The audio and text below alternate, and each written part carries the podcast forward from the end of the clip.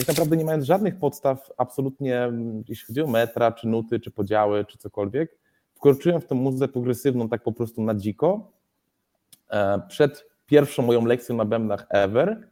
Czujesz, że te lekcje często są randomowe troszkę, czy, czy w ogóle nie ma jakiegoś e, golu i, i jakby rozłożenia tego na czynniki pierwsze, jak do tego golu dojść. Nie? I tak pomyślałem, kurczę, a gdyby istniał taki troszkę trener personalny, tylko że bębnach, nie? Zawsze w taki brutalny o ten sposób myślałem, nie? że nie, nie czujesz, bo nie umiesz, stary.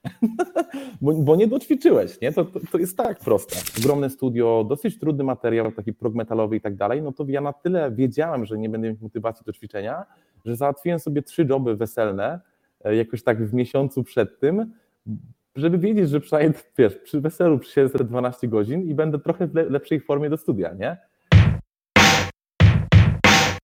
Hello, dzień dobry, tutaj Marcin Dubowski z portalu Poczy Rytm i w dzisiejszym podcaście wyjątkowy gość, wyjątkowy perkusista, e, no i perkusista frontend, a dla osób, które nie zrozumiały tego suchego żartu prowadzącego, jest to muzyk, który właśnie aktywnie łączy karierę muzyka oraz też karierę jako programista, także myślę, że dzisiaj sobie porozmawiamy właśnie na tego, typ, tego typu tematy, właśnie jak to skutecznie łączyć, etat plus właśnie plus właśnie gdzieś tam życie muzyka i tego typu rzeczy. Perkusista związany z szeroko pojętym progresywnym graniem, czyli jeżeli być może kojarzycie takie, takie nazwy jak Disperse, jak Keta, czy w tym momencie na przykład ciekawy e, projekt Jacka Gardinera oraz takie, takiego producenta, jakim jest Owen, no to tutaj myślę, że każdy, kto choć trochę liznął takiej muzyki, to być może gdzieś tam właśnie kojarzy gdzieś tam tego typu nazwy. No i właśnie złapałem go podczas europejskiej trasy koncertowej, właśnie ze wspomnianym Jackiem Gardinerem oraz właśnie Owenem. Także dzisiaj Maciej Dzik, a w świecie IT znany jako Kodzik. Także cześć Maciej. Jestem on, kiedy mówię siema. Siema. Siema wszystko. Ominęło mnie trochę wstępu, ale mam nadzieję, że, że nie powiedziałeś nic bardzo złego. Mama, Wychwaliłem cię tutaj. W, mama musi być dumna. Wychwaliłem cię tutaj wśród niebios, wiadomo. Odsłucham później, spoko stary, dziękuję i witam. To Macieju, może tak na sam start, na sam ruch, w ogóle jak to się zaczęło, że, no, że właśnie zacząłeś grać na perkusji, jak to, jak to gdzieś tam u Ciebie się kształtowało na samym początku, no więc jak to wyglądało? Kumam, wiesz co, no u mnie, ja mam, ja mam, to szczęście, że mam dwóch starszych braci i u mnie troszkę za, wszyscy byli w musie, w sensie ojciec coś tam grał na gitarze i, i wiesz, ja jeszcze pamiętam czasy w latach 90. gdzieś tam jak chodziliśmy na, do MDK-u na koncerty mojego brata Bartka, który grał na basie i śpiewał, metal oczywiście i wszyscy byliśmy metalochami, nie? I ja i moi bracia, e, no wszyscy mieliśmy, znaczy oni wciąż, no nie, ale wszyscy mieliśmy przez jakiś tam czas długie włosy, wszystkie metalowe inne atrybuty Um, więc tak to troszkę jest, wiesz, jakby mi się wydaje, że, że, bardzo często, zwłaszcza wtedy, to było tak, że jeśli ktoś słucha tego metalu, to ta muzyka była dla niego bardzo ważna. Nie? To była jakby taka tożsamość się budowała kulturowa i w ogóle, i wiesz, i często jeszcze byłem zadomia, więc dostawaliśmy po dupie um, od, od, dresu, więc jakby to wszystko budowało w tobie jeszcze większy bunt i jeszcze większą tożsamość z tą muzą. Więc dla nas to gdzieś tam dużo znaczyło, no i właśnie bracia grali, i tak naprawdę ja miałem to szczęście, że jakoś tam w 2000 roku się przeprowadziliśmy do domu, jakby z całą moją rodziną i wtedy mój brat, że tak można powiedzieć, że w skrócie, że jakieś tam próby zaczął grać właśnie u nas w chacie, więc bębny jego perkusisty były powiedzmy u nas w chacie. To tak bardzo w skrócie. Więc Super. były, wiesz, świeciły się, wydawały dźwięki i jakby ja po prostu czułem, że no, e, to były dwa pokoje ode mnie, więc to było tak proste, żeby gdzieś tam zacząć grać, a że wiesz, zajawka muzą była tak strasznie ogromna i, i jakby no właściwie ja to wiesz, no, no tak, można powiedzieć, że to była taka największa, wiesz, jakaś tożsamość kulturowa będąc nastolatkiem, to właśnie metal i, i muza, no to wtedy wtedy zacząłem coś tam ciupać, ale to było tak, że wiesz, yy, pamiętam, pamiętam nawet nie mieliśmy tom holderów, tylko gdzieś wiesz, to my leżały na tapczanie, to był taki rozpierdziel polmuzy same i, i takie tam.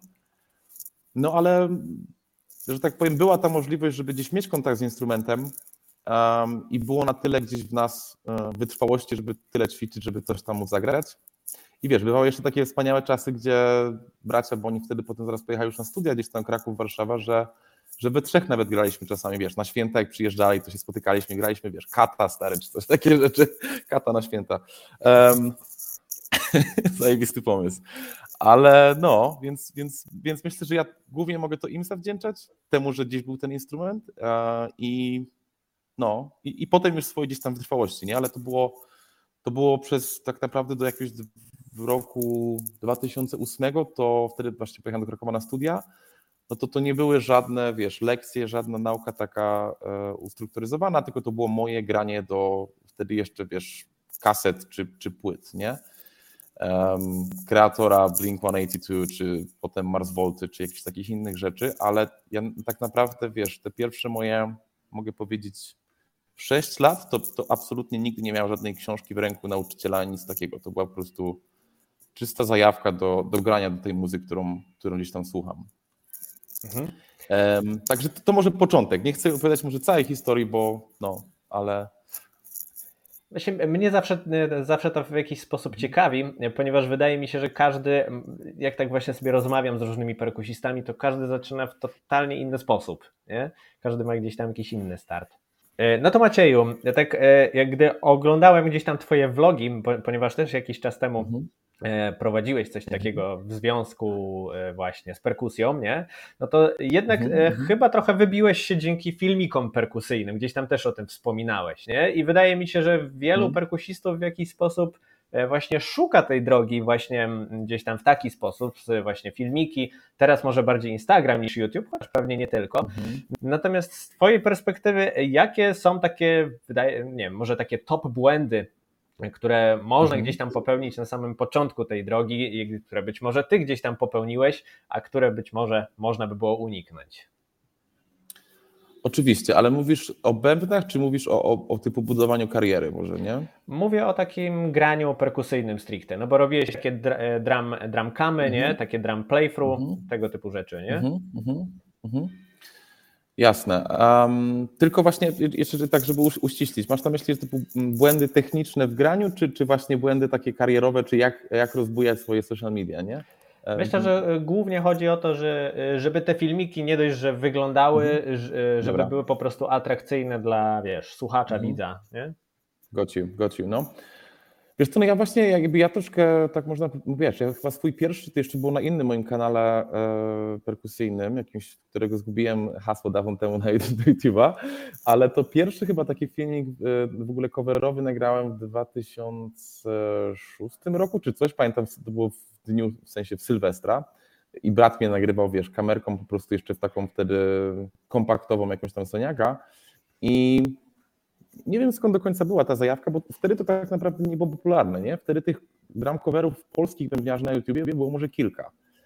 Um, I teraz nie wiem skąd mi przyszedł taki pomysł, że może będę to robił, natomiast gdzieś bardzo wcześnie to było dla mnie ważne i, i nie, traktowałem, nie traktowałem tego wtedy jak jakieś budowanie kariery może, tylko po prostu wydawało mi się to takim bardzo fajnym, bardzo fajną misją, typu wiesz, na przykład o, na przykład powiedzmy kiedyś Carnival wydał nowy numer, to chciałbym być pierwszym gościem, którego coś tam nie wyda na ten. Więc teraz na przykład ustawiam sobie studio, ustawiłem sobie studio za, no nie, za dwa tygodnie i ja wiem, że mam ten krótki odcinek czasu, żeby się gdzieś tam przygotować ten. Więc dla mnie to wtedy nie chodziło może o budowanie kariery, czy nie byłem tak bardzo, e, czy nawet nie wiedziałem, jaki potencjał w tym leży, tylko chodziło o to, że dla mnie to były takie fajne gole, które mogłem sobie wyznaczać, które mnie motywowały do ćwiczenia.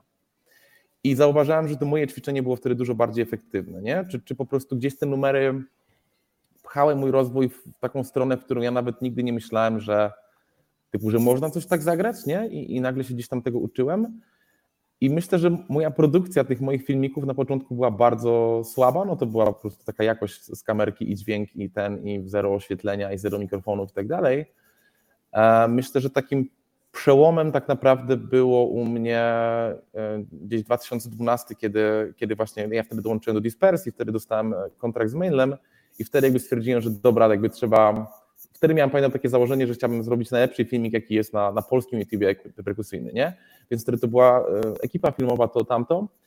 I teraz jakby nie, nie idąc w tą stronę, tylko starać się odpowiedzieć na twoje pytanie a propos błędów, um, kurde, wiesz co, jakby ja, jeśli, jeśli tak miałbym patrzeć nawet teraz, jak oglądam gdzieś tam bębniarzy polskich czy cokolwiek, i tak sobie myślę, co ewentualnie mogliby zrobić lepiej, to wydaje mi się, że często teraz, przynajmniej mnie, razi to, że często te rzeczy są przeprodukowane, a, ja, a jak wiem, jeśli coś jest przeprodukowane, to często tracimy to, to relativity takie do tego, że o, to jest ziomeczek, który to zagrał i tak dalej, bo wiemy, że w Pro Toolsie czy w czymś tam da się wszystko edytować, czy wszystko podsamplować i, i troszkę dużo bardziej wolę garażowe gdzieś tam nagrania ten, które wiem, że są realne i wiem, że ziomeczek to faktycznie zagrał, niż by właśnie jakieś tam gdzieś tam przeprodukowane te rzeczy, nie? Ale wydaje mi się, że e, to, kiedy ja wchodziłem na YouTube i na Instagram, a to, co się dzieje teraz, są dwa zupełnie różne światy, nie? I to są dwie zupełnie różne, pewnie jakieś, mm, no, wartości, które gdzieś tam trzeba pchać, żeby to robić, bo wtedy mam, teraz to mam wrażenie, wiesz, że, że, że, że no, mm, jakość filmików i coś tam to jest jedno, ale drugie, czy cię polubi algorytm, czy postujesz wystarczająco często, to jest zupełnie inna sprawa, nie? Więc troszkę możesz mieć najlepszy kontent na świecie, a YouTube cię nie polubi, czy, czy po prostu coś źle hashtagujesz, nie? I, i jest lipa, nie? Więc, więc teraz mi się wydaje, że bardziej niż kiedykolwiek trzeba dbać też właśnie o to, żeby wpisać się gdzieś tam w algorytm YouTube'a, jeśli chcemy odnieść jakiś tam sukces, mówię taki social mediowy, nie? To myślę, że na przykład wiesz, u nas Wojtek Dręgowski jest takim miazgatorem, no ale wiesz, no ten gościu jest konsystentny z tym od, od lat, lat, lat i tak naprawdę no jest świetny content, ale też po prostu on robi to tak, że, że go lubi algorytm. I, I super, i super, że jest, i super, że mu się udaje, nie? E, nie wiem, czy jakkolwiek odpowiedziałem na Twoje pytanie. Tak, tak, tak. E, poszedłeś tak, trochę w kierunku tego, co, co zrobić, żeby to gdzieś tam szerzej poszło i to, i to też jest mega wartościowe, mhm. nie? E, też wydaje mhm. mi się, że tym polubieniem tego algorytmu często po prostu jest ta regularność, nie? Że faktycznie tam raz, nie wiem, raz dziennie, raz tygodniowo, raz miesięcznie, ale gdzie te, gdzieś te algorytmy potrafią tam wyłapać, że ej, ten gość publikuje to regularnie, nie? E, natomiast może właśnie z takich technicznych rzeczy, właśnie jak się przygotować do takiego wideo, taki w sposób, żeby to po prostu było dobre, nie? Żeby nie było, że, że mhm. nagle powiedzmy to wideo jest nieatrakcyjne, wiesz, czy na przykład coś brzmi słabo. Myślę, że tego typu rzeczy też będą gdzieś tam mega przydatne. Jasne, no, e, znaczy... Myślę, że to jest takie zabawne trochę i przekorne, że wiesz, że ja, ja powiedzmy szedłem całą tą drogą. Od pierwszych nagrań takich, wiesz, moich rodziców malutkim, malutkim aparacikiem, który miał tam 3 megapiksele e, i bez majków i z łapy mojego brata, przez jakieś tam pierwsze majki, jakieś studio, coś tam, po powiedzmy potem te produkcje takie dispersowe, gdzie był, wiesz, dwóch filmowców i, i full wypas i mix i i kiedyś właśnie też nagrywałem taki filmik troszkę o ewolucji, jest gdzieś na YouTube chyba jeszcze, o ewolucji jakby tych moich filmów. I wydaje mi się, że okej, okay, to jest jak, jakaś tam ścieżka i, i super, że jest to wspaniałej jakości. Natomiast teraz po prostu wydaje mi się, że więcej webinarzy oglądamy wciąż na Instagramie, a czy wciąż teraz na Instagramie i z tego względu często ta jakość absolutnie nie jest wymagana, a goście, którzy no nawet wiesz, Gianluca, którego właśnie ostatnio na naszym koncercie, który ma chyba jeden z największych Instagramów na, znaczy Instagramów perkusyjnych, on tam ma 230 tysięcy followersów, on nie ma, on prawie nie ma filmików z, z mikrofonami i z kamery dobrej, nie? Tylko no po prostu na tyle wymiata i na tyle jest dobry w tym i częsty, że, że wydaje mi się, że właśnie to, to nie jest konieczne. To może być dodana wartość, ale to nie jest gdzieś tam konieczne, nie? Um, Także mi się wydaje, że tak, że, że, że troszkę, troszkę myśląc w technikaliach, że to, to jest, można być takim gościem, ale nie trzeba i też możesz odnieść sukces, jeśli tylko, e, no, właśnie zależy, co jest twoim selling pointem, nie? Czy chcesz być jak Anika Niles, czy tam Niles, czy jak to się czyta i mieć mega wyjebane produkcje, które, wiesz, naprawdę robią wrażenie, ale no, każdy też wie, że ona na Instagramie surowo bez majków też tak zabrzmi, nie? A, a często mi się wydaje, że trzeba być na tyle autentycznym bez tych majków, żeby to um, no, żeby ludzie w ciebie uwierzyli i, i okej, okay, to tego gościa pofollowuję, bo on wydaje się faktycznie to umieć, nie? Mhm. No, myślę, że no to, to jest tym gdzieś tam wszystkim najważniejsze, że, żeby właśnie tego tak nie przekłamywać, bo też tak mam wrażenie czasem, że e, jednak właśnie na Instagramie bywa coś takiego, nie? że to jest takie upięknione gdzieś tam za bardzo. Nie ma w tej takiej e, autentyczności. Nie? No właśnie, a, a my wiemy, że my wszyscy patrzymy na to bardzo um, no, bardzo się czepiamy tego, nie? Czy ten gość faktycznie to wymielił, czy nie? Jakby to jest odwieczna walka. Ja ostatnio bardzo tego słucham, tak właśnie, okej, okay, czy to jest wyrównywane, coś tutaj upięknione, czy, czy to tak faktycznie by było, nie? Myślę, że nawet pokazuje, jak bardzo jest to ważne, wiesz, że no jakby w świecie bębniarskim nie wiem, czy są takie warsy gdzieś tam, ale w świecie gitarowym to wiesz, to goście stare, wiesz, robią 40-minutowe filmiki, biorąc ścieżkę dźwiękową jakiegoś czyjejś gitary i patrząc, czy widzą gdzieś klipy, gdzie były cięcia, wiesz, no to jest, to jest science zupełny w ogóle, czy, czy goście jest, mieli to, czy nie, nie? I, I to kłamstwo może mieć krótkie nogi po prostu i no, no, Ale jak tak. to się mówi, lepiej, lepiej znaczy jak to się mówi koncertowo, że lepiej się, wiesz, e, trzy minuty wstydzić niż trzy dni ćwiczyć, czy coś tam. Myślę, że tak samo po prostu na, często ludzie spędzają dużo więcej przy edycji swoich będów niż przy ćwiczeniu i to może być niefajna droga. No, myślę, że tak. Zanim przejdziemy do dalszej części rozmowy, szybka informacja. Poczuj rytm to nie tylko lekcje, artykuły czy wywiady. Oprócz tego prowadzę cotygodniowy cykl perkusyjnych wyzwań ubranych w formie newslettera. Więc jeśli chcesz otrzymywać porządnie wyselekcjonowane treści perkusyjne bez zbędnego spamu, to wejdź teraz na poczujrytm.pl łamane na skarby i sprawdź szczegóły. Jeden mail, każda sobota, punkt dziesiąta. A teraz wracamy do rozmowy. E, no właśnie, e, ty w zasadzie chyba od początku, tak mi się wydaje, e, gdzieś tam siedziałeś w muzyce, no też właśnie głównie progresywnej, nie? I tutaj tak szczerze mówiąc, właśnie ja, ja też się uczę tego typu muzyki w tym momencie, tak powiedzmy, tak na dobre w to wsiąknąłem teraz, że tak próbuję znaleźć te wszystkie smaczki. Myślę, że też wśród mhm. słuchaczy może być kilka takich osób, które gdzieś tam się interesują tego typu tematami.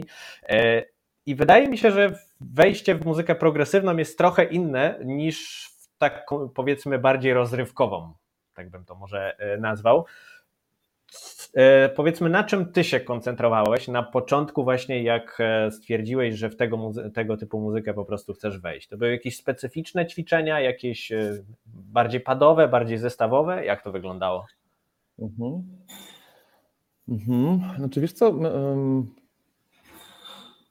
to, to, nie był na pewno jakiś mój master plan, który gdzieś tam wypełniałem, natomiast myślę, że wiesz, że, że jak miałem 18 lat, czyli to był rok jakiś tam 2007, no to wtedy pierwszy raz usłyszałem Mars Volta i moje życie już nigdy nie było takie samo.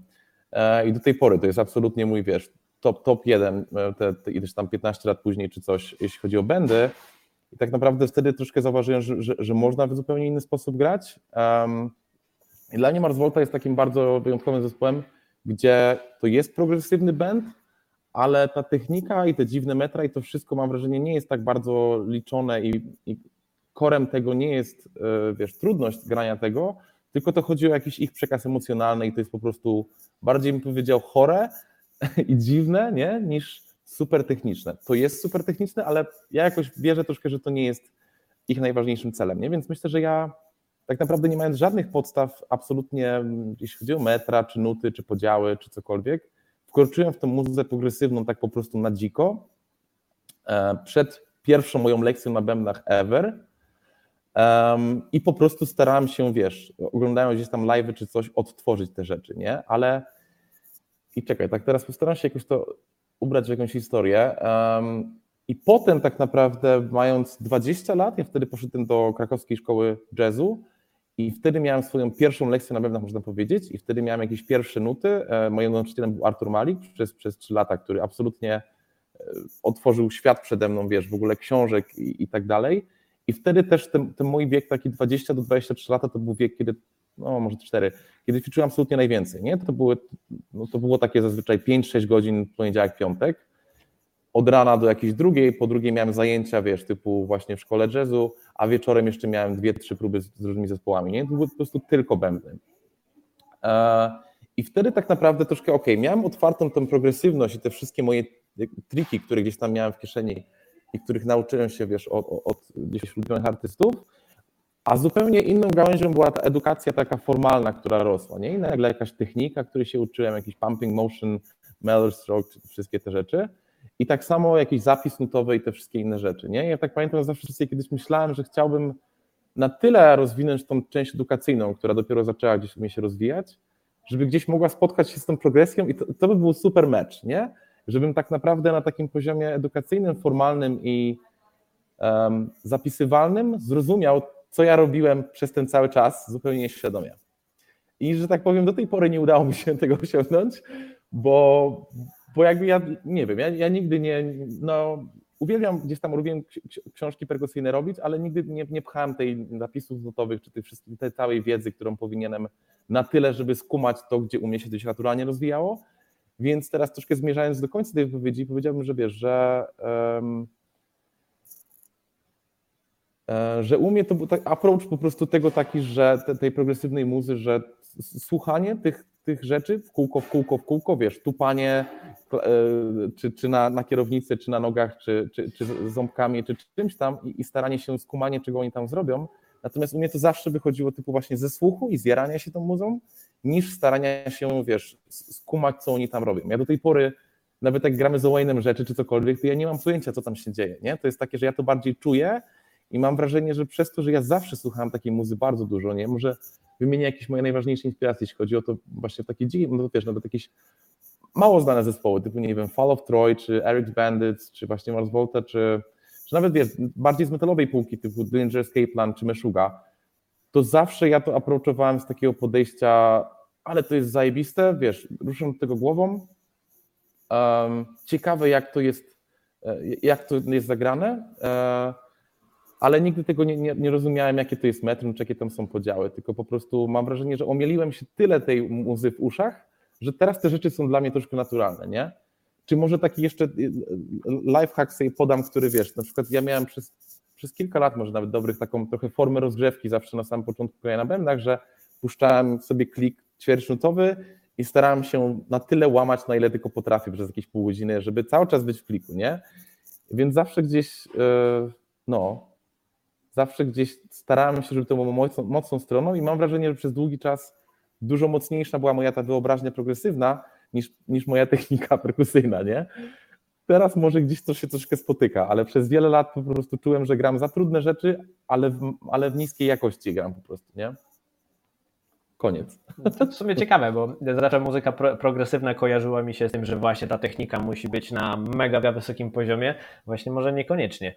E, też na przykład jak sam się uczyłem jakichś tam pierwszych takich bitów w nieparzystym metrum, to samo to, że powiedzmy był klik tam na 5, 7, 9 tam czy coś tam, to to było dosyć trudne do zagrania, ale gdy faktycznie tę muzykę się włączyło, tak się spróbowało ten puls gdzieś tam złapać, poklaskać to nawet, to było faktycznie ciut łatwiej, więc widzę, że, że się tutaj gdzieś tam spotkaliśmy i chyba też zauważyłem, że jest to być może dobry kierunek, e, skoro tak mówisz. Tak, bo to jest taki, taki czysto zajawkowy kierunek, nie? że jeśli czujesz to jakoś ten stary i się tego omielisz, wiesz, jest, zwłaszcza, że w tej muzie progresywnej są pewne paterny, które się cały czas powtarzają, nie? jakieś 3 na 4 to tam jakieś akcenty, no, no jakby to, to wszystko się gdzieś tam e, powtarza i po prostu jeśli wystarczająco sobie wytrenujesz ucho, to potem może ta fizyczność przyjdzie i, i no, i jest to jakaś droga do, do zrobienia tego, nie? Chociaż wiesz, no teraz właśnie na, na trasie mamy, no jestem też z Justkiem Rusinowskim, który jest absolutnie genialnym bębniarzem, który gra z Kubą Żyteckim i myślę, że on, on to wszystko kuma, nie? Ja pamiętam jak ostatnio byliśmy na, jak, jak teledysk nagrywali z Kubą, który jeszcze nie wyszedł, no to on miał na werbelku, przy werbelku, wiesz, wszystko rozpisane w nutkach i tak dalej, nie? Bo, bo już nie pamiętał tego, a na teledysku trzeba było zagrać fajnie z tym, nie? Ja mówię, chłopie, mi by z tym rzesło ze trzy dni, żeby to rozpisać, wiesz, już nie mówiąc przeczytać, a ze słuchu bym to pewnie zrobił w godzinkę, dwie, nie? To jest, no, każdy ma inne drogi, ścieżki do dojścia do tego samego celu. No, trochę tak. No, to kwestia charakteru, myślę, i takiej samoświadomości, nie? W sumie a propos tego, to też e, mam jedno pytanie, bo, e, bo oglądałem jednego twojego vloga, perkusyjny, mhm. tak, to był perkusyjny vlog, e, e, który dotyczył tego takiego wyzwania 500 godzin na bębnach przez 3 miesiące. Nie? Było coś takiego. Było coś takiego. Już jakiś, już jakiś czas temu. No. E, I tak zastanawiam się, bo mi się to kojarzy i pewnie słusznie, bo jesteś też związany z sportem, jakby nie było, nie? I czasami widzę e, wśród e, muzyków, perkusistów takie podejście, że łączenie muzyki ze sportem, nie, nie, nie, no nie ma opcji po prostu, nie, muzyka to nie jest trening, nie?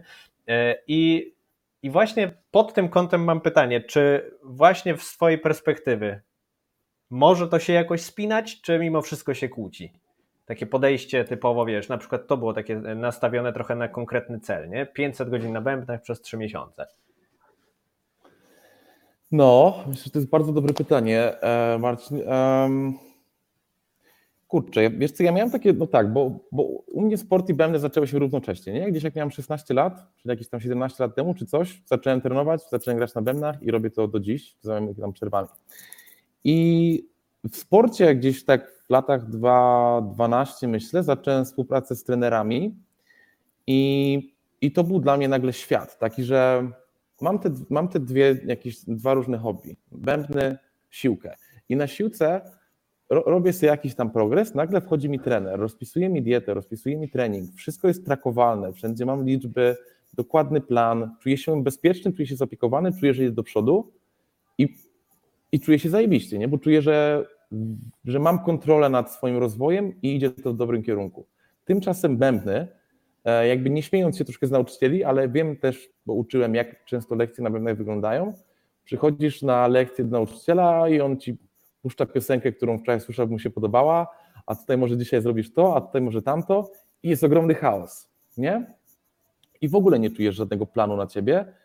Czujesz, że te lekcje często są randomowe troszkę, czy, czy w ogóle nie ma jakiegoś e, golu i, i jakby rozłożenia tego na czynniki pierwsze, jak do tego golu dojść, nie? I tak pomyślałem, kurczę, a gdyby istniał taki troszkę trener personalny, tylko że w nie? czy to nie byłoby super? czy, czy to nie byłoby fajne? Nie? I teraz można się skupiać powiedzmy na jakichś tam celach, do których oczywiście chcemy dojść, albo można się skupiać na krokach, które możemy przedsięwziąć. I ja wtedy sobie pomyślałem, no dobrze, a co gdyby sobie rozpisać, tak jak mam, ok, 12, 12 powtórzeń na klatkę, coś tam na nogi, coś tam, coś tam, i co gdyby sobie to rozpisać na bębny, nie? Gdyby się skupiać czysto na tej fizyczności.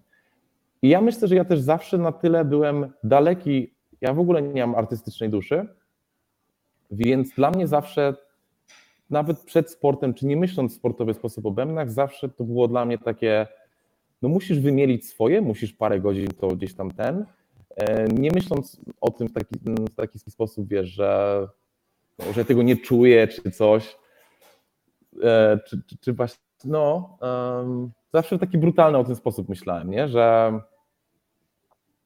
nie, nie czujesz, bo nie umiesz, stary. bo, bo nie doćwiczyłeś, nie? To, to, to, jest tak proste. Posiedź jeszcze parę godzin, to, to poczujesz, nie? E, więc ja w taki sposób myślałem. Poza tym też ja się zawsze strasznie inspirowałem Stanami i, i wiesz, czy miałem właśnie lekcje kiedyś z, i z Mattem Garstką, czy z Dave'em Lishem, czy z, z kotami typu Chris Paprota, czy jeszcze jednego chciałem gościa wymienić, a ja pierdziule wyleciał mi teraz z głowy. Ale właśnie, właśnie ten, który mi wyleciał z głowy, cholera, nie przypomnę sobie, potem może sobie przypomnę, no to właśnie on mi y, przedstawił swój plan, jaki on tam miał przez kilka lat i to wiesz, to był godzinny plan rozpisany w notatniku, godzina po godzinie, jakie książki robi, jakie to, nie? Ja mówię, ja pierdzielę, to jest cudowne, to jest troszkę coś, czego ja szukałem przez ileś tam lat wcześniej, żeby mieć plot nauczyciela, ale trochę jakby wiesz, on mi przedstawił, że zobacz stary, my w Stanach my tak zapierdalamy, my po prostu siedzimy po 10-12 godzin w salce. Nie to samo ostatnio gadałem właśnie z Januką, który był w Berkeley, on też mówił, że miał takie 2-3 lata, że po 12 godzin dziennie, nie? I jakby mnie to zainspirowało, że można w ten sposób ćwiczyć, nie? Że nie ma, że a, bo dzisiaj to się czuję jakbym e, niebiesko albo brązowo i dzisiaj bym poszedł grać na bębny albo nie poszedł. Idź stary, wiesz, no typu trening idziesz, jakbyś się nie czuł i robisz, nie? To jest trening, jakby nie. Więc takie myślenie troszkę artystyczne, moim zdaniem, no właśnie, uzależnimy to troszkę od nastrojów, nie? Ale no, do pracy, czemu bębny nie mogą być pracą, do której idziesz na 8 godzin dziennie? Oczywiście, że mogą być, tylko mało kto je w ten sposób tylko podchodzi, nie? Więc dla mnie to tak, to, to był wtedy taki, e, takie założenie, myślę, trochę ze sportu właśnie, a, a trochę z tego, że że jakby zobaczyłem, jak Stany to robią, zobaczyłem, jak oni ciężko pracują. I ja tej etyki pracy, szczerze mówiąc, bardzo mało widzę w, u polskich muzyków, nie? I, I też na przykład ja wtedy pamiętam właśnie, chodziłem do Artura Malika na bębny e, i jakby absolutnie zawdzięczam mu wszystko, ale też mieliśmy, pamiętam, taki konflikt w jakichś dwóch, trzech latach, kiedy, no bo to jest też długi czas, nie? U jednego nauczyciela dwa, trzy lata to jest dosyć długi czas, gdzie ja powiedziałem jakby Artur, jakby czy jesteś w stanie może mnie prowadzić w taki sposób, że zakładasz mi godzinę to, godzinę tamto i, i, gdzieś tam ciśniesz mnie bardzo, bo, bo, bo, bardzo chciałbym to poczuć na plecach, nie? Gdzieś tam ten bat, ale jakby Artur nie jest takim nauczycielem i mieliśmy parę podejść do tego i, i dużo rozmów na ten sposób żeby, przepraszam, żeby zmienić ten sposób nauczania i, i po prostu on tego nie miał w sobie, nie? I, I, wydaje mi się, że mało kto z polskich nauczycieli, ja szukałem bardzo długo, ma takie podejście bardzo rzeczowe, nie? Um, co wydaje mi się, że nie jest absolutnie dla wszystkich, natomiast dla mnie taka struktura daje mi bardzo dużo i bardzo dużo mnie motywuje. No. I też daje mi, ja też jakby ja muszę troszkę czuć intensywność e, swojej pracy, że to jest trudne, że to jest ciężkie, żeby czuć motywację do robienia tego i żeby czuć, że idzie ten progres na tyle, że ja mam motywację robić to dalej, nie? Bo jak to jest takie pogram z tej godzinkę, to dla mnie to jest na tyle mało intensywne, że ja nie wiem, czy ja się cofam, czy jedę do przodu. A takie 6 godzinek, to już o, czuję troszkę, wiesz, e, się wymęczyłem, um, jestem dumny z siebie i chcę poczuć tą dumę następnego dnia tak samo, więc znów pójdę na 6 godzin. Um, koniec. Ja mogę lecieć, wiesz, bez końca, ale. Ja, mi, się, mi się bardzo podoba to podejście, nie? bo to ono mhm. buduje jakiś taki nawyk w tym, w tym wszystkim nie? I, i tą wytrwałość. A e, powiesz mi, czy, czy powiedzmy te ćwiczenia, no, no nie, bo pewnie nie wyglądały zawsze tak samo, ale czy taki przykładowy mhm. dzień takiego ćwiczenia jesteś w stanie powiedzieć, jak to e, było, jak właśnie robiłeś tego typu wyzwanie? Jasne. Wiesz, to, to, to, mogę powiedzieć o tym wyzwaniu właśnie, o którym mówisz, ten tam e, przećwiczenie 500 godzin w 3, 3 miesiące, no i wtedy muszę powiedzieć, dla mnie to był okres, nie, nie, nie dokończyłem tego, muszę powiedzieć szczerze, tam w sensie skończyłem na jakichś 460 czy coś. Dramat. E, ale to wtedy, no właśnie dla, dlatego jestem tu, gdzie jestem, dlatego grałem potem wesela przez całe życie. Nie, żartuję. E, zabrakło tych 20 godzin. E, stary, Um, tak, i ja wtedy sobie, to znaczy muszę, chciałem, chciałem powiedzieć, że ja wtedy byłem zupełnie no life'em, nie? że 8 godzin ćwiczenia na bębnach to jest jakieś 14 godzin na salce. Więc wtedy ja miałem mikrofalówkę na salce, miałem talerze, miałem wszystkie posiłki, ja jadłem na salce, jechałem tam o 6 rano, wracałem często o 20 do chaty i tak przez 3 miesiące, nie? Więc to był totalny no life, no bo też męczyłem się gdzieś z tymi ćwiczeniami, potrzebowałem tych odpoczynków, a dla mnie odpoczynek to nie liczyłem tego w te godzinki. Nie? Godzinki ćwiczenia to były godzinki stricte spędzone na bębnach. I myślę, że wtedy mm, to, to, się zmieniało w trakcie, natomiast myślę, że coś, do czego doszedłem później troszkę, to że na przykład powiedzmy, na, na, na samym początku miałem bardzo świeży gdzieś tam mózg, e, powiedzmy o tej 6-7 rano, na tyle świeże, na ile mogłem mieć o 6 rano. I no to wtedy sobie robiłem jakieś, powiedzmy, nie wiem, uczenie się numerów czy coś, bo dla mnie zawsze uczenie numerów jest czymś dosyć wymagającym, bo nie dość, że musisz bardzo się skupiać na tym, starać się gdzieś tam nie wyłączać myślowo, żeby to szybko sobie wgrywać, to jeszcze rozkminiać jakie stickingi i tak dalej, i tak dalej. To powiedzmy, mogłem sobie zrobić taką godzinkę, dwie, nie? Potem się troszkę zmęczyłem, tak, tak sobie myślę, jak mogę to robić, no to mm, żeby troszkę wypełnić, bo to jest taki najprostszy sposób był dla mnie wypełniania tego czasu, no bo niestety to troszkę trzeba było wypełniać ten czas, nie? E, nie, nie da się przez 8 godzin codziennie być super zainspirowany do, do, do ćwiczenia, tylko sobie zakładasz jakieś tam cele. No to, to powiedzmy robiłem sobie na przykład, wiesz, jedną książkę przez godzinkę, jakiś tam, nie wiem, powiedzmy Gary Chester, Newbreed przez godzinkę, Potem na przykład już były to trzy godziny, więc już troszkę mi się zasypiało z tymi bębnami, to sobie robiłem jakieś e, od Tomasa Langa jakieś tam, nie wiem, tabaty takie pięciominutowe, że takie czysto endurance'owe rzeczy. To troszkę się obudziłem, bo mi ciśnienie podskoczyło i spoko. Um, potem na przykład, wiesz, już byłem trochę znudzony, bo to jest piąta, szósta godzina, no to na przykład, wiesz, brałem sobie na statywie do nut, włączałem sobie film i ćwiczyłem sobie podwójną stopę, nie? Okej, okay, to to leci, to potem gdzieś na chwilkę jeszcze mogłem. Ja bardzo lubiłem zawsze koordynacyjne ćwiczenia, mnie zawsze bardzo wkręcały, więc to sobie robiłem jakieś dziwne koordynacje, nie wiem, od Majka Manginiego przez godzinę i to zawsze były takie bloki godzinne, nie? bo dużo łatwiej było mi tak to planować, niż typu cały czas um, troszkę wyczekiwać, kiedy będzie ten moment, kiedy skończę to dane ćwiczenie. I często wiesz, już nie wytrzymywałem na salce też 8 godzin, więc nie, jechałem do chaty jeszcze włączałem film i doćwiczyłem gdzieś tam dwie godziny na padzie przed łóżkiem, nie? No ale to powiedziałbym, że zazwyczaj to było jakieś 4-5 godzin książek, godzina na każdą książkę i typu tą stronę dzisiaj, tą stronę jutro, coś tam. Troszkę jakieś koordynacje, troszkę ćwiczenie numerów i, i ten. No i, i szło to wtedy strasznie, ale yy, no, ale, ale było to kosztem absolutnym, wiesz, życia. To nie było utrzymywalne, nie? Ale rozumiem, że robiąc coś takiego przez 3 lata, no można wskoczyć na jakiś w ogóle kosmiczny level, nie? Co, co no. Cieszę się, że mam ten moment za sobą, ale, ale no, um, to, to teraz bym tego nie, mógł, nie był w stanie powtórzyć za cholerę. No wiesz co, skojarzyło mi się to trochę z jedną sytuacją, którą mm, słuchałem też w pewnym podcaście, a konkretnie w podcaście Przemka Górczyka. E, on, on robił taką rozmowę z Bartkiem Kubkowskim, czyli osobą, która um, założyła sobie cel, że przepłynie z Helu do, Szwe do Szwecji. Nie?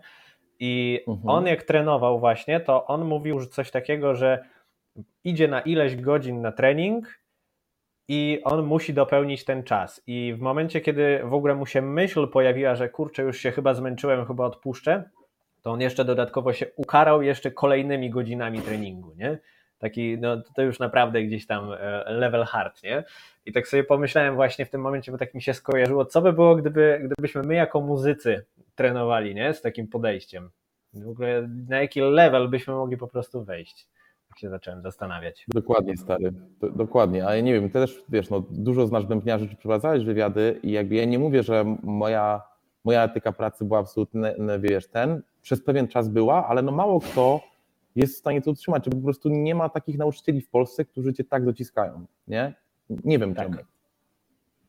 Może właśnie Brakuje, dlatego... moim zdaniem... Mhm. Mhm. Proszę, proszę. Wiesz co, wydaje mi się, że właśnie dlatego, że to pojmujemy to tak artystycznie, nie? E, tematy weny, nie? Takiego flow. Muszę mieć tą wenę, flow, żeby stworzyć coś, coś dobrego, nie? A może właśnie po prostu się zmusić trochę, nie? Tak, też mi to się tak siedzi w głowie, ten balans pomiędzy tym, czy, czy w którą stronę to powinno pójść. No, ja tak troszkę, wiesz, też, bo ja pracowałem też jako trener przez parę lat e, personalnie, mi się zawsze wiesz, wydaje, że właśnie tu był ten problem, przypuśćmy, fizjoterapeuty czy lekarza, który ci powie, panie, nie powinieneś jeść słodyczy i to jest tyle. Albo jak cię boli kręgosłup, to rób coś tam, czy idź na basen, oczywiście, jak wszyscy. A trenera personalnego, który ci rozpisze każdy dzień, co masz o której godzinie, tak dalej, tak dalej, tak dalej, nie? Że to jest taki coaching dużo bardziej i prowadzenie ciebie, żebyś to osiągnął te efekty w takim makrocyklu dziennym, godzinnym, posiłkowym, jakimkolwiek, a takie założenie, które ktoś ci tylko rzuci i ty masz się niby go nagle trzymać, typu nie jedz tego, rób coś tam, nie? No dobra, nie jedz tego, ale to co mam jeść? Nie? Że to, że to jest właśnie ta moja, dlatego ja widzę ogromną rolę właśnie trenerów w tym, no bo oni są coachami, oni są gośćmi, którzy siedzą. I co gdyby byli trenerzy perkusyjni, nie? W sensie to by było to by było super, tylko że też ja na przykład y, miałem takiego jednego ucznia właśnie, który był strasznie y, to było jakieś dwa lata temu, taki Michał, i on z, z niegrania na bębnach w ogóle wszedł w granie na bębnach, wiesz, kilka godzin dziennie i ja mu faktycznie rozpisywałem godzina tego, albo na przykład y, musisz dojść do takiego tempa, czy musisz coś tam, że to były takie bardzo goal-oriented gdzieś tam te cele. Um, I też ja po prostu widziałem, że dla mnie jako dla nauczyciela jest to dużo, dużo bardziej wymagające po prostu, nie? Bo ja muszę tak samo troszkę jak, jak, jak y, trener personalny obserwować, jakie on ma wyniki, jak on reaguje na te bodźce i tak dalej. Więc po prostu trochę mogę to zrozumieć, że to jest po prostu dużo bardziej pracochłonne. Może dlatego tego nie robimy w ten sposób. No, ma to sens, ale y, gdzieś tam Twoje podejście ze mną rezonuje, bo sam jak prowadzę zajęcia, to pierwszy cel, i tu nawet słyszałem takie słowa krytycyzmu trochę w, w tę stronę, y, że mój pierwszy cel z każdym uczniem to, jest, to są jedynki w 90 BPM, nie? na przykład. I zauważyłem, że to bardzo okay, dobrze no. siedzi. Nie?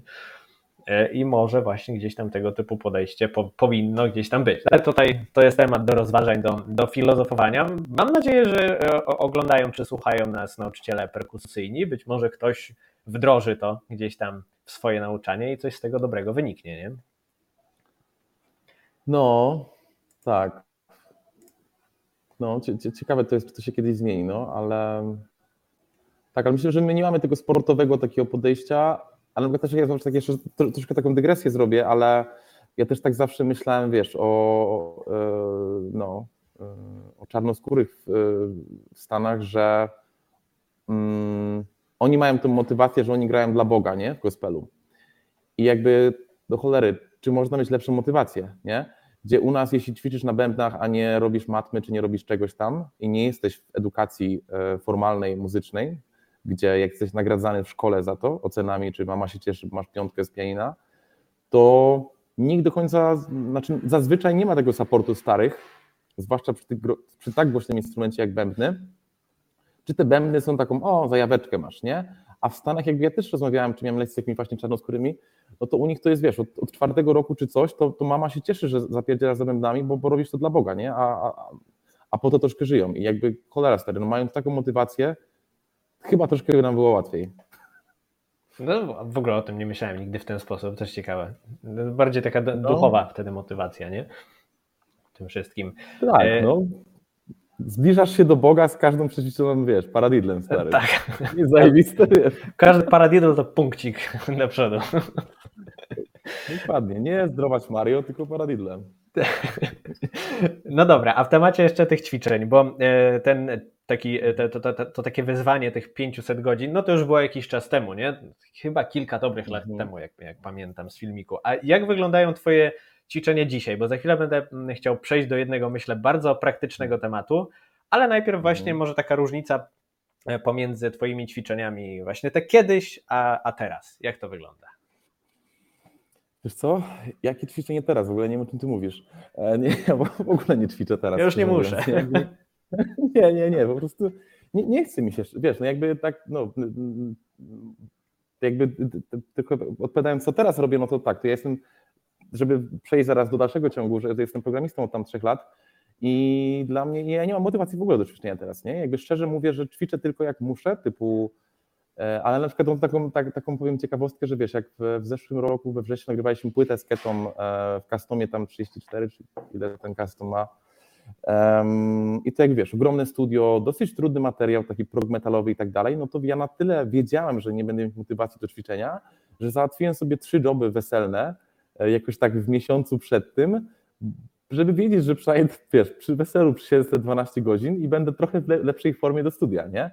Bo wiem, że sam się nie potrafię zmotywować po prostu.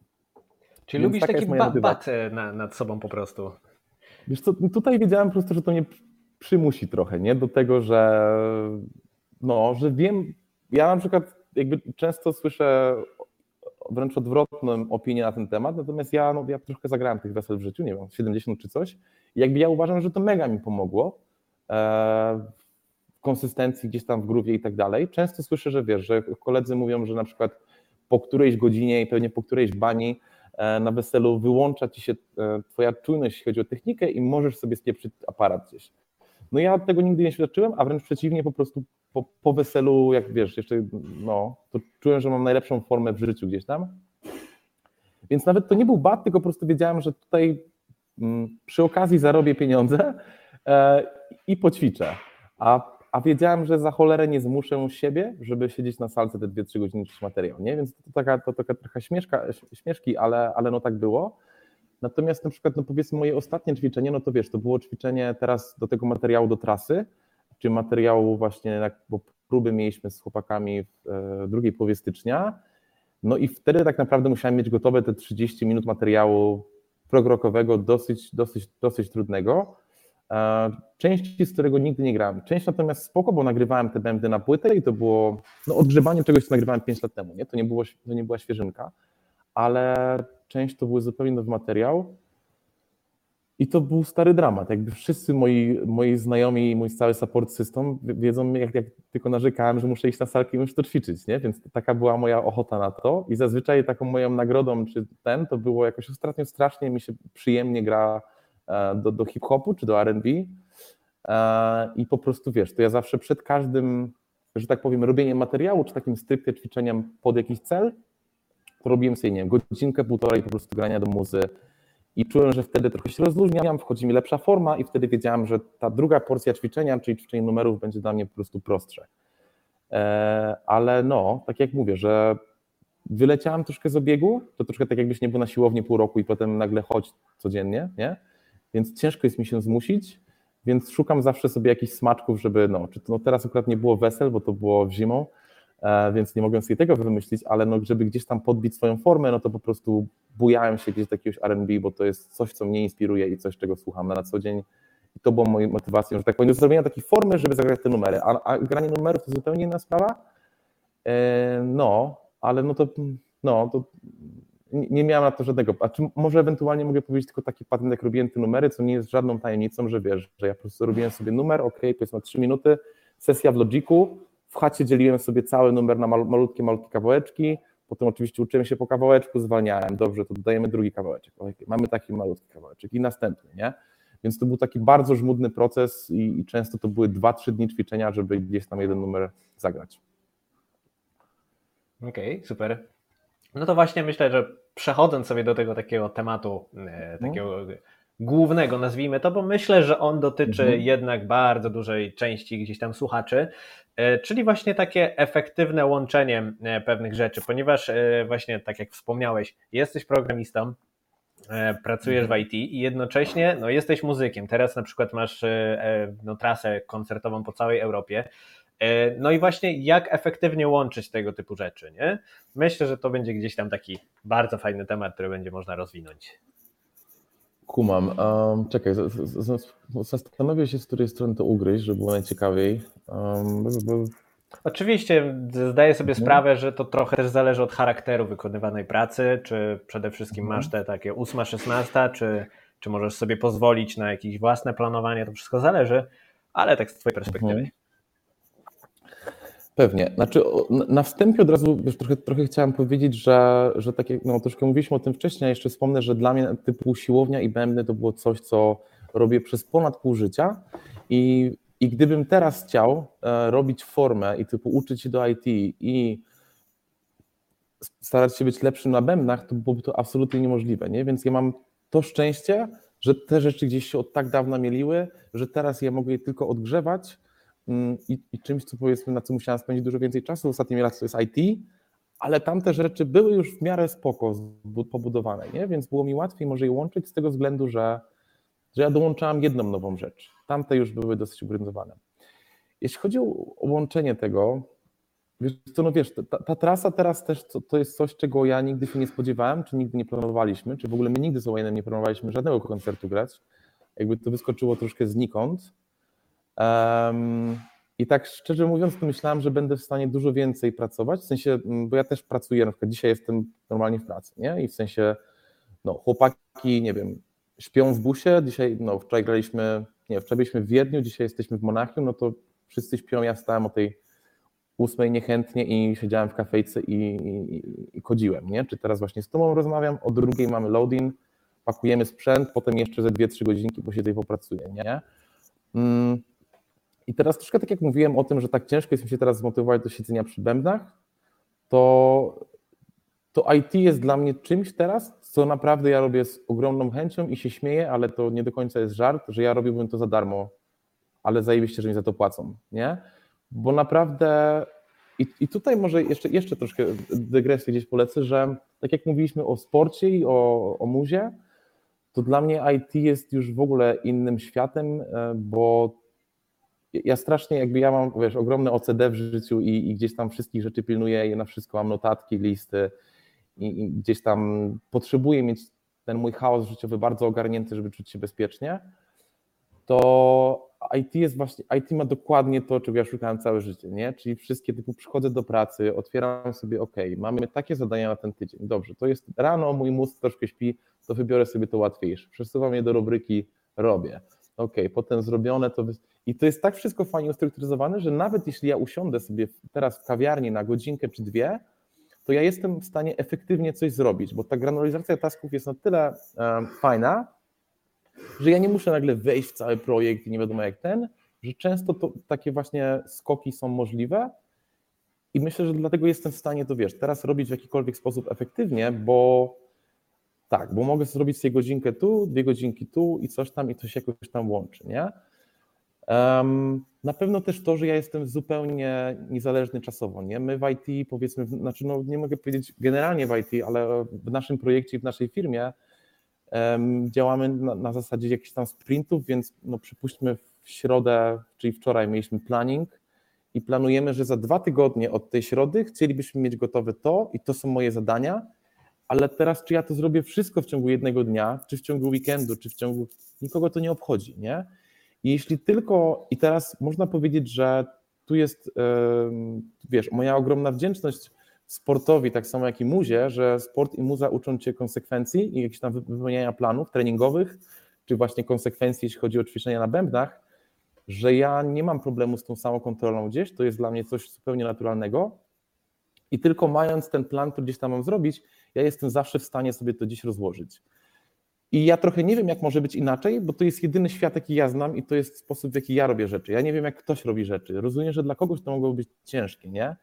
Natomiast dla mnie to jest takie trochę normalne, nie? że często gdzieś nawet właśnie, wiesz, powiedzmy mając, tak jak mówiliśmy, y, parę razy się w naszej rozmowie dzisiaj pojawiło, taki artyści troszkę, że ja też dużo miałem do czynienia z takimi artystami, typu nawet Kuba Żytecki, z którym gramy trasę, który jest absolutnym geniuszem i jakby nie da się dojść do takiego poziomu, nie, nie będąc absolutnie jakimś tam prodigy, no to wiesz, ja też z Kubą mieszkałem przez parę lat e, i on jest gościem, który potrafi o wszystkim zapomnieć, pisać numer i wiesz, włączyć gaz na makaron i wykipi cała woda trzy godziny później i on nie, nie zauważy siedząc dwa metry od tego. Gdzie ja jestem gościem, który właśnie typu codziennie po trochu, nigdy o niczym nie zapomnieć i tak dalej, nie? I teraz no, mieliśmy ostatnio, rozmawialiśmy z chłopcami właśnie o troszkę takich różnych oso typach osobowości i jak to działa na nasz taki artyzm i, i efektywność troszkę, że wiesz, że, że jednak ja, ja trochę skłaniam się ku temu, że ja nigdy nie wejdę e, i nie będąc przesadnie skromnym, że ja nigdy nie wejdę na ten poziom, na którym jest Kuba, czy ktoś, kto właśnie potrafi mieć taki laser focus, wiesz, że go nie ma, po prostu wycina i tylko gitara. Ja robię gdzieś tam troszeczkę ten, więc może ja będę na przykład lepszym może pracownikiem na etacie czy muzykiem sesyjnym, ale nigdy nie stworzę tak pięknej sztuki, jaką robi na przykład właśnie Kuba, nie?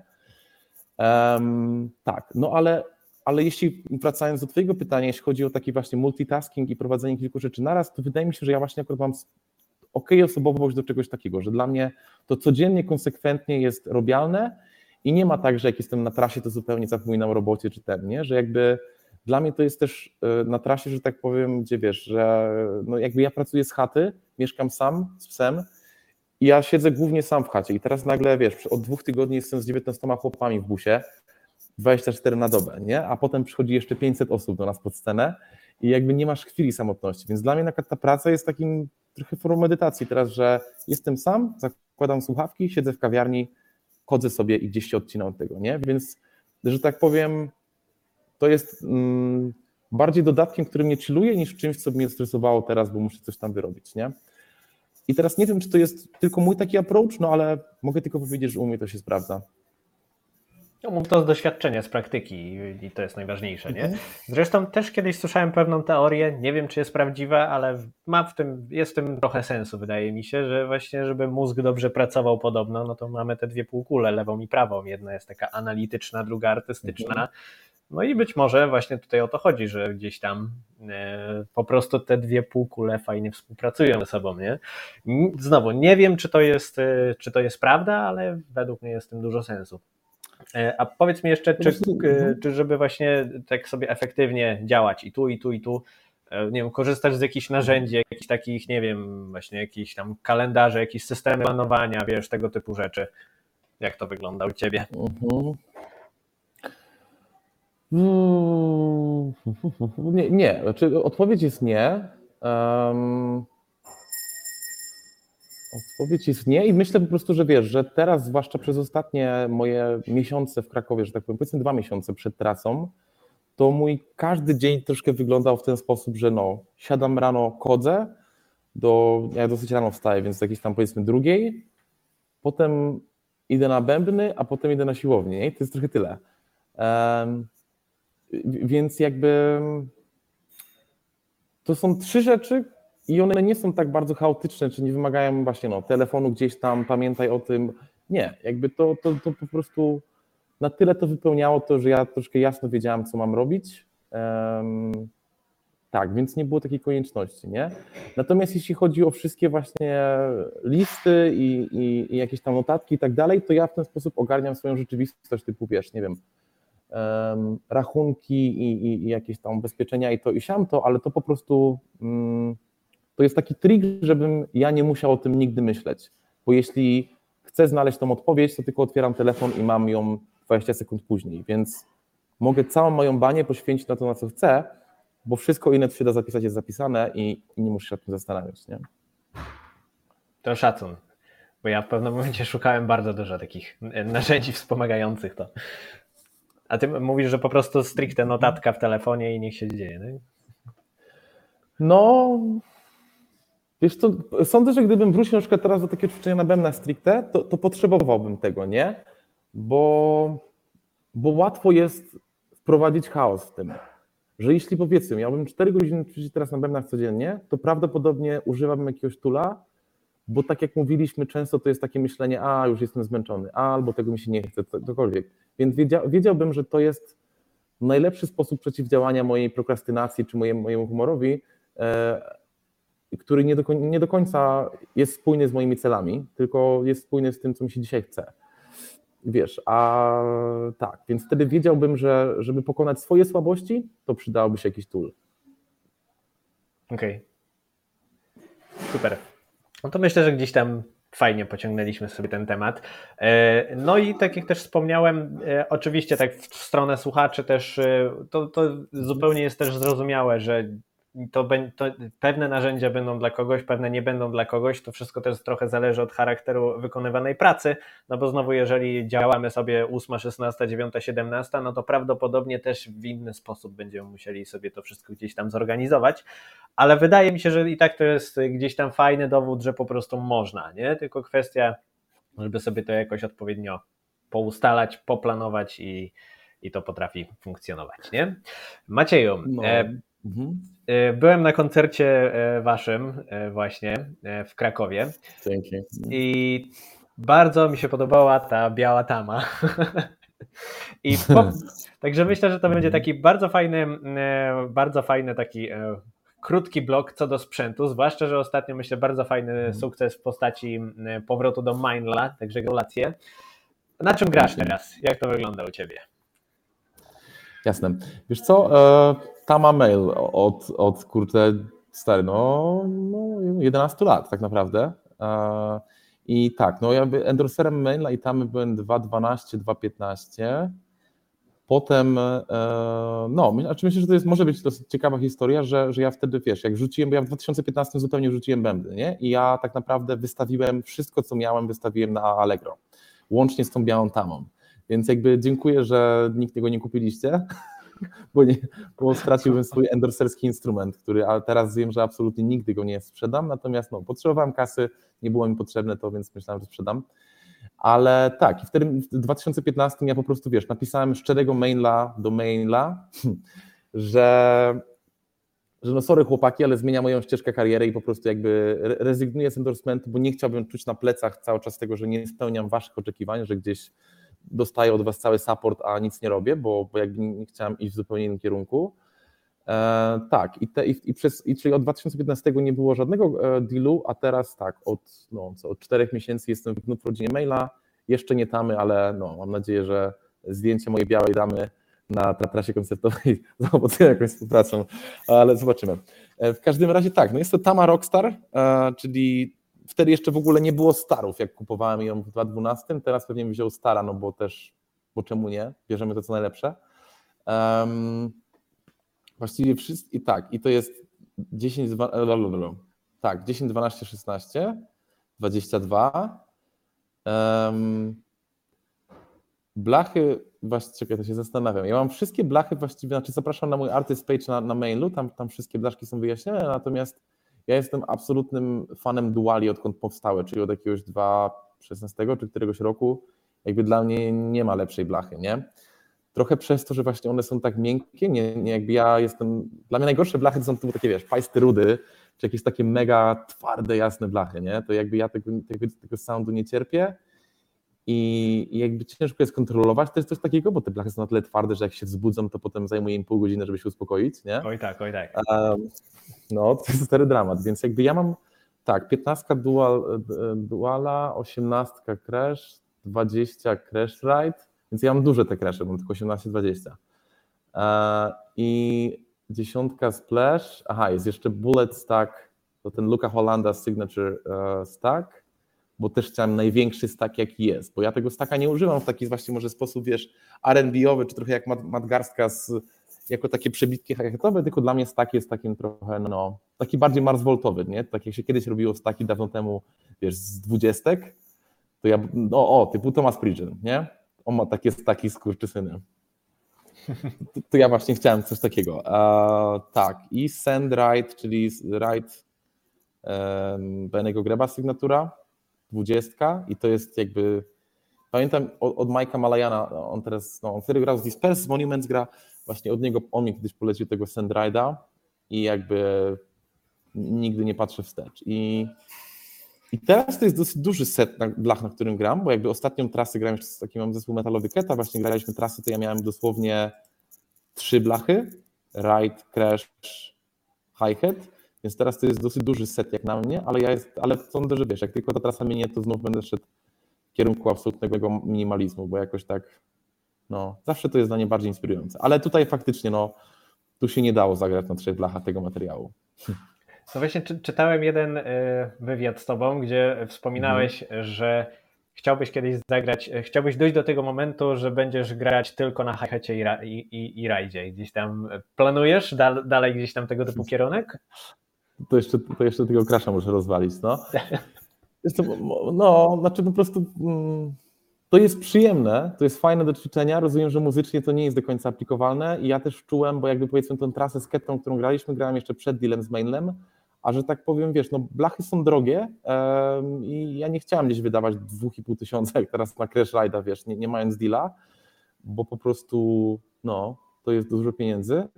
E, I czułem, że brakuje gdzieś tego, nie? Że ja, ja wtedy właściwie crashowałem cały czas rajda i tu trochę brakowało gdzieś tego spektrum soundowego, że był no, po prostu za dużo rajda w muzie, jak mam tylko dwie blachy do wyboru, ale, ale myślę, że minimalizm to jest wciąż coś, co, co lubię,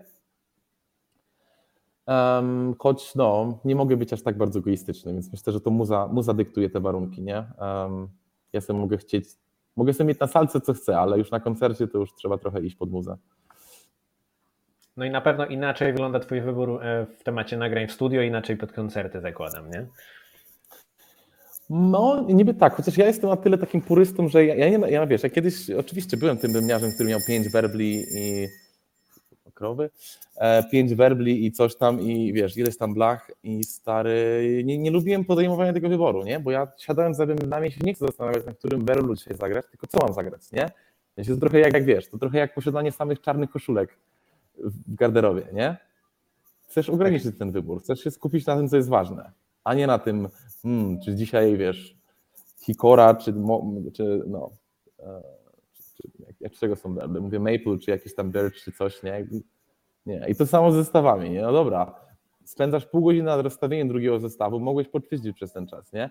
Ale ja mam takie bardzo brutalne podejście do tego. Tak samo jak pamiętam właśnie w jazzowej szkole mieliśmy pianino, nie? I jakby ludzie, że a, będziesz bardziej taki versatile, że będziesz kumał muzę, zmiany harmoniczne, w dupie to mam, mówię, wiesz, spędzam parę godzin w tygodniu na, na piano, mogłem wtedy czuć jedynki, nie? że jakby pytanie, co jest dla Ciebie ważniejsze, nie? I jakby troszkę, tak mówiliśmy o tym artyzmie, to ja tak samo właśnie nigdy nie widziałem tego zastosowania pianina czy harmonii do bębnów. Albo, jak już jesteś bębniarzem na tym poziomie, sobie stary, co chcesz, nie? Ale jeśli dopiero rośniesz, nie skupiaj się na pierdołach, które nie są ważne, nie? Albo siedzeniu na forum. tak. Tylko 500 godzin w 3 miesiące i jazda. Macieju. Macieju, bo teraz e, macie właśnie e, trasę z Jackiem Gardinerem, z Owainem, z Plinim, z Jakubem mhm. Brzoteckim i chyba jeszcze tam trochę będzie. E, natomiast, natomiast jakie najbliższe plany, oprócz między innymi tej trasy? Gdzie cię będzie może można zobaczyć? Czy będą, czy będą też, czy szykują się, się jakieś kolejne występy później? No, ciekawe pytanie, stary. Wiesz co, sami nie wiemy, ale że tak powiem, są jakieś tam plany. Um, zakładam, że no. Um, znaczy tak, może moje takie osobiste bardziej, to w sensie, no trochę te bębny teraz odpaliły, jest jakieś takie 5 minut i myślę, że i na razie mnie to bardzo cieszy i, i naprawdę sprawia mi ogromnie dużo radości. I to jest coś, czego nigdy się nie spodziewałem. Jest takie trochę śmieszne, że wiesz, że ten sukces, nazwijmy, nazywając ten sukcesem jakimś tam absolutnie, jest, wiesz, czymś. Mm, co przyszło zupełnie nie w tym momencie, w którym powinno, nie? Czemu nie było cię przez ostatnie 10 lat, jak chciałem być bębniarzem, nie? Tylko przyszłeś do cholery teraz, kiedy jestem programistą. Trochę żartuję, jakby jestem bardzo wdzięczny, ale to, to jest takie przekorne, że to przyszło teraz, więc e, pewnie bym to dużo lepiej chciał wykorzystać i wykorzystał parę lat temu, ale mamy jakieś plany, na, znaczy tak, no po tej trasie na pewno mamy jakieś plany festiwalowe latem, Um, już, już na pewno tam Raider Festival właśnie w, to jest Manchester, nie wiem, gdzieś tam w Anglii i jakieś tam inne plany.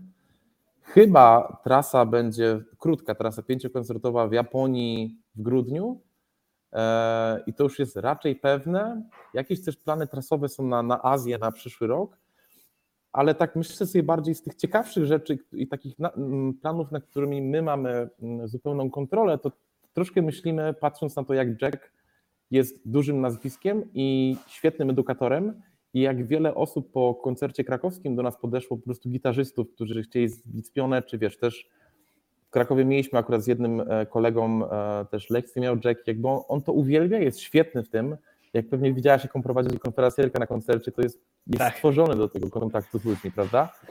jest mega zabawny, jest przemiły, jest po prostu serce na wierzchu i, i ten. Myślimy o czymś takim, żeby zrobić cykl, czy nie cykl, ale jakiś tam warsztatów wspólnych z Jackiem właśnie w Polsce, nie? Super. Bo widzimy taką potrzebę, wiesz, on jest w rodzinie Ibaneza, ja jestem w rodzinie Maila, to jest jakby jedno, jedno, jeden fem e, i, i, mogłoby to być fajne, nie? że gdzieś tam zdobyć ten ten, e, więc e, no, gdzieś tam mamy takie plany, po prostu zobaczyć taką potrzebę, a, a wiesz, a też właśnie będziemy mieć te festiwale latem, więc pewnie chłopaki znów przyjadą do mnie do Polski, bo wszystkie te próby gramy w Polsce, bo jest najtaniej i Polska jest troszkę pośrodku tego wszystkiego, Norwegii, Włoch i Szwajcarii, Um, więc może, może coś takiego zrobimy. Osobiście też jeszcze, wiesz, planuję, już mam pobukowane studio i, i, i tam kamera crew i tak dalej na jakieś playthroughsy, jakieś rzeczy. Więc troszkę zobaczymy. No, teraz, e, teraz gdzieś tak właśnie troszkę mam ten czas jeszcze na trasie na przemyślenie tego, w którą stronę to fajnie było iść, ale myślę, że dla mnie dużo ważniejsze, trochę tak jak prowadzę Kodzika, ten mój kanał programistyczny, dużo ważniejsza czy bardziej atrakcyjna jest edukacja, inspiracja niż gdzieś granie, nie? że wolałbym iść w tym kierunku może troszkę, bo to po prostu mi sprawia dużo więcej frajdy niż siedzenie w salce i mielenie materiału, żeby się nauczyć coś tam. Ok, ale wolę chyba gadać z ludźmi. Super. To w takim razie polecam e, przede wszystkim za, zaobserwować właśnie Macieja e, na Instagramie Jig Drums. E, w przypadku YouTube'a, no to też e, w sumie dwa kanały możemy znaleźć, nie? Kodzik e, właśnie w temacie IT tak. oraz Maciej Dzik na YouTubie po prostu, czy też Dzik Drums? Chyba, jak, jeśli, jeśli, myślę, że Maciej Dzik chyba jest, wiesz, ale jeśli piszemy Maciej Dzik, to pewno znajdziemy, no. Tak, tak, tak właśnie kojarzę. Macieju, wielkie dzięki, że zechciałeś podzielić się gdzieś tam swoim doświadczeniem. Myślę, że bardzo fajna wartość właśnie w temacie tego, o czym gdzieś tam rozmawialiśmy. No i tak jak wszystkim moim gościom, przede wszystkim życzę Ci perkusyjnego osiągania, bo to takie hasło gdzieś tam też przyświeca no, gdzieś tam tym mhm. projektom, które tutaj realizuję w ramach YouTube'a oraz bloga. Także mhm. jeszcze raz wielkie dzięki i do zobaczenia na przyszłych gdzieś tam koncertach, występach. Ja na pewno będę obserwował. Super Marcin, no to, wiesz, ja przede wszystkim dziękuję za, za zaproszenie, e, poświęcony czas, za to, że byłeś w Krakowie i za to, że wreszcie ktoś robi, wiesz, to tak jak Oskar troszkę przyjął rolę pałkę edukacyjną w, w Polsce, za co jestem, wiesz, ogromnie wdzięczny i super, że taka postać jest, to super, że jesteś ty i ktoś prowadzi e, długie rozmowy z, z wymiarzami, bo myślę, że to jest złoto i, i wiesz, no to jest coś, czego, e, czego nie było na polskim rynku, a czego myślę jest ogromna potrzeba, także rób dalej zajebistą robotę, stary i no, i kolejnych sukcesów dla Ciebie. Wielkie dzięki. No to co? W takim razie dziękujemy Wam za obejrzenie tego materiału. No i do zobaczenia w kolejnych materiałach.